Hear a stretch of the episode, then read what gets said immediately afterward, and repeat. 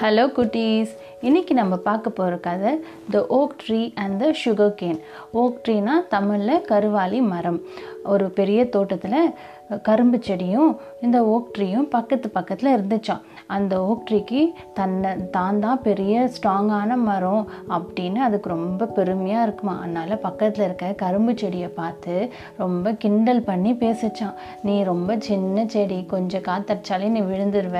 நான் பாரு எவ்வளோ ஸ்ட்ராங்காக இருக்கேன்னு ரொம்ப பெருமையாக பேசிக்கிச்சா ஆனால் அந்த கரும்பு செடி எதுவும் பேசாமல் அமைதியாக நின்றுட்டு அந்த மரம் பேசுகிறத கேட்டுகிட்டே இருந்தான். அப்புறம் ஒரு நாள் திடீர்னு லைட்டாக காத்தடிக்க ஆரம்பிச்சதான் காத்தடிக்கும் போது அந்த கருவாளி மரம் சொல்லிச்சான் கரும்பு மரத்துக்கு கரும்பு செடிக்கிட்ட இந்த பாரு காத்தடிக்குது. நீ கொஞ்ச நேரத்தில் எப்படி விழ போகிற பாரு. நான் ஸ்ட்ராங்காக நிற்பேன் அப்படின்னு கிண்டெல்லாம் சொல்லிச்சான். ஆனால் அந்த கரும்பு செடி திருப்பி எதுவுமே பேசலையா? கம்முன்னு இருந்துதான். அப்படியே காத்தடிக்கும் போது கொஞ்சம் சாஞ்சிட்டு திருப்பியும் நேராக வந்துடுச்சான். ஆனால் கொஞ்ச நேரத்தில் என்னாச்சு?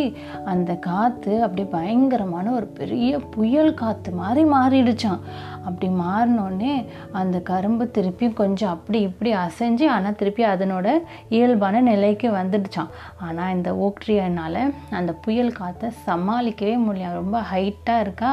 அதனால் காற்று அது மேலே நிறையா படுதா? இப்படி அப்படி வளையுது. ஆனால் அதால் சமாளிக்கவே முடியலையாம்.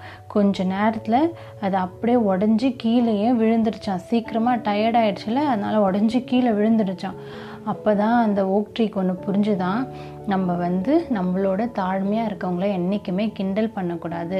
நம்ம என்ன தான் ஸ்ட்ராங்காக இருந்தாலும் இயற்கை வந்து நம்மளோட ரொம்ப ஸ்ட்ராங்கானது எப்படி வேணால் நம்மளுக்கு ஆபத்தும் பிரச்சனையும் இயற்கை கிட்டேருந்து வரலாம். அதனால் நம்மளுக்கு எந்த பிரச்சனையும் வரக்கூடாதுன்னா நம்ம எல்லாருக்கிட்டையும் குட்டாக இருக்கணும். யாரையும் கிண்டல் பண்ணக்கூடாது. யாரையும் இழிவாக பேசக்கூடாது அப்படின்னு அப்போ தான் அந்த ஓக் ட்ரீக்கு புரிஞ்சுதான்.